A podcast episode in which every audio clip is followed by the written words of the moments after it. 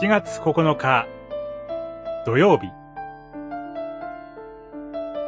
神に対する悔い改めと罪の告白。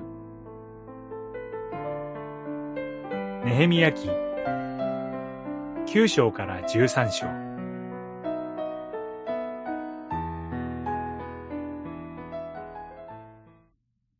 他の四分の一の時間は彼らの神。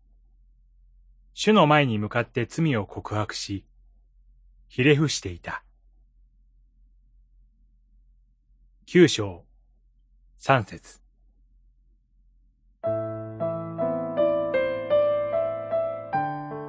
御言葉の礼拝と愛賛を共にし、祖国への帰還と神殿再建という神からの恵みと祝福に感謝した人々は、続けてカリーヨの祭りを祝い、そして罪の告白と悔い改めの時を持ちました。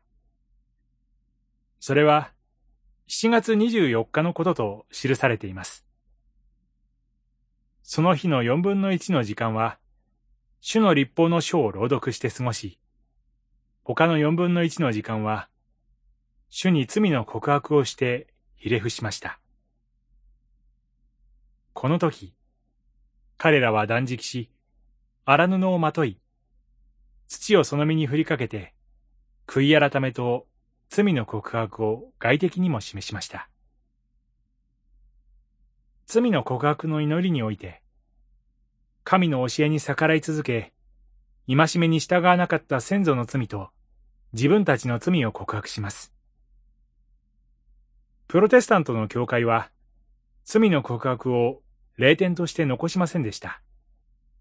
ですから、懺悔、国会室のようなものも、教会にありません。